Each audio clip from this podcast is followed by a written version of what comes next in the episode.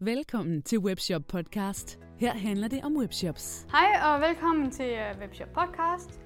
Det her, det er step 7 i vores rejse mod eksport. Hvordan får du succes med eksport og e-handel? Og øhm, vi skal nu snakke lidt omkring markedspladser. Du skal selvfølgelig have fundet nogle salgskanaler. Hvordan får, du, øh, hvordan får du kunder i din webshop? Og det er sådan set uanset om du har en webshop i udlandet i forvejen, eller bare overvejer at gå i gang med eksport, så har øh, Max her nogle gode råd til, hvad for nogle salgskanaler skal du vælge, og hvad er fordele og ulemper ved at bruge de her markedspladser. Sådan noget som Amazon, som der blev snakket meget om i Danmark lige i øjeblikket. Hvad tænker du, Max? Skal vi, øh, skal vi i gang på markedspladser? Det tror jeg helt bestemt, der er nogen, der skal. Markedspladser fylder jo rigtig meget, øh, specielt uden for Danmark, eller uden for Norden. Der er ikke så stort i Norden endnu. Øh, alle har jo hørt om Amazon. De dækker 50% af det tyske e-handelsmarked, så det er jo selvfølgelig en betydelig spiller. De er også den næststørste webshop i Danmark. På trods af, at de ikke findes på dansk, så er de faktisk øh, den næststørste øh, efter Zalando. Altså, Så hvor det- vi bruger vores penge? Ja. Ja, det er lidt skræmmende. Det er, lidt, øh, det er lidt vildt, men det man skal huske i det her, for det første så skal man huske, at når de har 50% af markedet i Tyskland, så er der altså rigtig mange milliarder, som ikke sælges gennem Amazon. Så øh, jeg tror slet ikke, Amazon er det eneste svar for særlig mange. Øh, og der, der er det flere ting, der taler for. Først og fremmest, så skal man huske, når man sælger via en markedsplads, så, øh, så er det jo ikke dig, der sælger. Så er det Amazon, der sælger. Det vil sige, øh, sådan, hvis man skulle sige det på, på sådan groft sagt, så, øh, så er det Amazon, der sælger og bruger dit varelager, fordi så er de fri for at have varen på deres eget varelager. Og det skal man være meget bevidst om, at øh, den kunde, du har solgt til, har du ikke et specielt, øh, en speciel relation til dagen efter. Næste gang han skal købe det samme produkt, så starter han forfra igen på Amazon og vælger blandt alle dem, der nu sælger det her produkt. Øh, det kan være fint nok, hvis man sælger produkter, som øh, måske er ens eget brand, eller hvis man har øh, så god indtjening på sine produkter, at man ikke er afhængig af, af at kunder kommer tilbage og køber det samme produkt igen. Så kan det være fint, og det er så et af argumenterne for at gå på Amazon. Men hvis man øh, ikke sælger i sit eget brand, eller hvor ens indtjening ikke er særlig høj, fordi man er ude at købe den her trafik øh, fra Amazon også, så skal man i hvert fald også have supplement i form af sin egen webshop i det her marked, og måske forsøge at trække de her Amazon-kunder over på sin egen webshop næste gang, så man egentlig bruger Amazon eller markedspladserne som en, en kanal til at trække nye kunder til sin webshop også. Så det er nogle af de ting, jeg vil øh, overveje.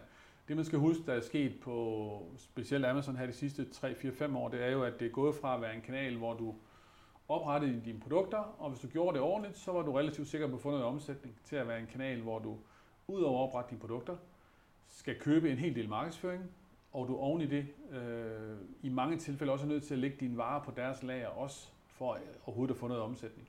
Så den pris, den andel af din omsætning, du faktisk betaler til Amazon, er, er markant højere, end hvis du går 3-4 år tilbage. Så det her med at lave en god forretning på Amazon, er uden tvivl meget mere udfordret i dag, end den var, øh, da Amazon var øh, nyt for 3-4-5 år siden, i hvert fald for danske e-handlere. Hvad vil du mene, man kan tjene? Altså, hvis du sælger gennem Amazon, er det, er det en fortjeneste på 20% eller hvad snakker vi, før det giver mening? Det er jo rigtig svært at sige, fordi det er jo også øh, forskelligt fra webshop til webshop i forhold til produkter og brancher og sådan ting, hvad man gerne vil tjene. Men det der er jo, altså Amazon tager jo 15% i provision på de fleste produkttyper. Derudover skal man regne med øh, på sådan almindelige produkter, hvis man har den på deres lager, at det koster også en 15-20% måske. Og øh, man skal også regne med ja, 10-15% måske i markedsføring på Amazon. Og det vil sige, så har du lige pludselig 50-60% af din omsætning, du afleverer til Amazon. Hmm. Hvis du nu selv producerer produkterne, så kan der stadigvæk godt være en god fortjeneste, og så kan det være en god idé. Men hvis du er en, en forhandler, der har købt, dem, købt et stykke tøj hos øh, et tøjbrand, og så skal aflevere 40-50% til Amazon, så er der formentlig ikke ret meget tilbage. Nej. Øh, Så hvis man er forhandler, så kan det være en udfordring at tjene penge på, på Amazon i fremtiden, tror jeg. Så der er det i hvert fald vigtigt lige at regne på, hvad din fortjeneste er i forvejen. Ja, og i hvert fald at tænke på øh, livstidsværdien på de her kunder, fordi kan jeg lave en forretning ud af, at jeg faktisk henter kunden på Amazon, og så får jeg gennem noget eftersalgsservice eller nogle, en eller anden form for relation, jeg får etableret, kan få dem til at købe på min egen webshop bagefter, kan det jo også godt være en fin kanal øh, at hente ny, nye kunder på, ligesom man gør på Google eller på andre steder. Ja. Så tror jeg også, det er vigtigt, at man tænker i, at man har en, øh, at hvordan man får sine kunder i dag. Fordi hvis nu man får masser af kunder på sociale medier, hvis man er nu god til den del, eller gennem influencers, så øh, skal man også bruge en webshop i det her nye land, fordi du skal jo have et sted at sende den her trafik hen, medmindre du vil sende den til Amazon, hvor du så betaler for den en gang til, og du også sender dem ind i en webshop, hvor der er en masse andre kunder. Ja. Eller sælgere, måske. Øh, Så ja, det er nogle af de overvejelser, jeg vil gøre mig. Ja, fordi der er jo de sociale medier, hvor øh, der er mange, der har, måske har en fysisk forretning, og så bruger de bare de sociale medier. Det er måske også en vej at gå. Ja. Men, øh, men det her med at kombinere det med e-handel, og du skal i hvert fald have din egen webshop med Amazon, fordi du kan godt vinde kunderne. Ja. er i hvert fald mit indtryk. Det tror jeg helt, det kan man. Det er selvfølgelig ikke Amazons intention, øh, men derfor kan man godt Ja, gøre det de, gør, de gør meget for, at man ikke skal beholde kunden. Det er klart, det er jo deres forretning, det er jo at, at være butikken. Mm. Øh, og, og, øh, men, men altså, det er jo en anerkendt ambition, når man går på Amazon, det er jo, at, rigtig mange af deres sælgere gerne vil have kunderne til at komme i deres egen shop bagefter. Hvis du skal nævne lidt, øh, hvad for nogle øh, markedspladser findes der i Norge for eksempel? Jamen, der er ikke så mange. Altså, vi har i Norden, der har vi jo, vi har jo øh, sådan nogle som CD-ON, som vel nok er dem, der er størst i Norden. Ja, de er også i Danmark.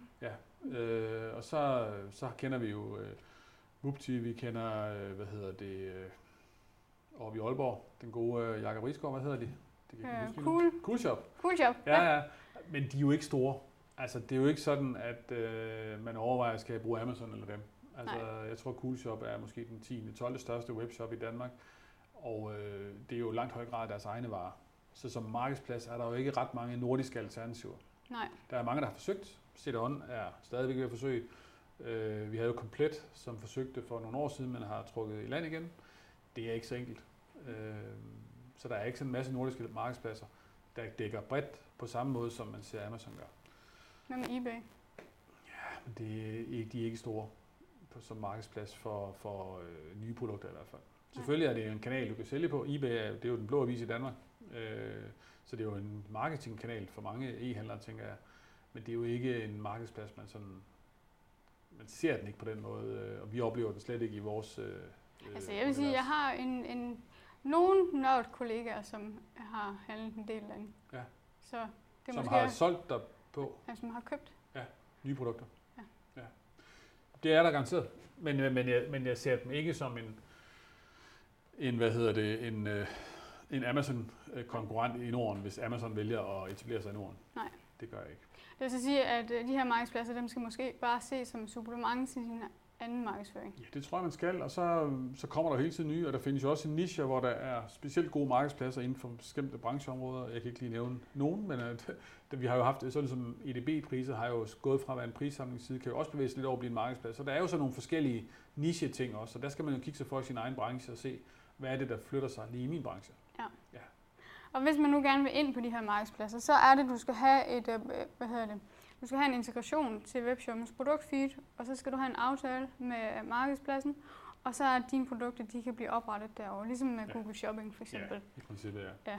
Så det, det er jo egentlig måden Ja, at gribe det an Det er det, og man kan sige, øh, vi arbejder en hel del med Amazon og, og hjælper webshops ud på Amazon, og det er jo den, som nok er den sværeste, fordi at det er en lidt mere Det lukket kræver, enhed. ja, og De det er kræver, at man st- starter rigtigt, er det ikke sådan? Jo, det er først og fremmest vigtigt, men det er også det her med, at der er altså ikke lige en, der tager dig i hånden og hjælper dig i mål ind hos Amazon.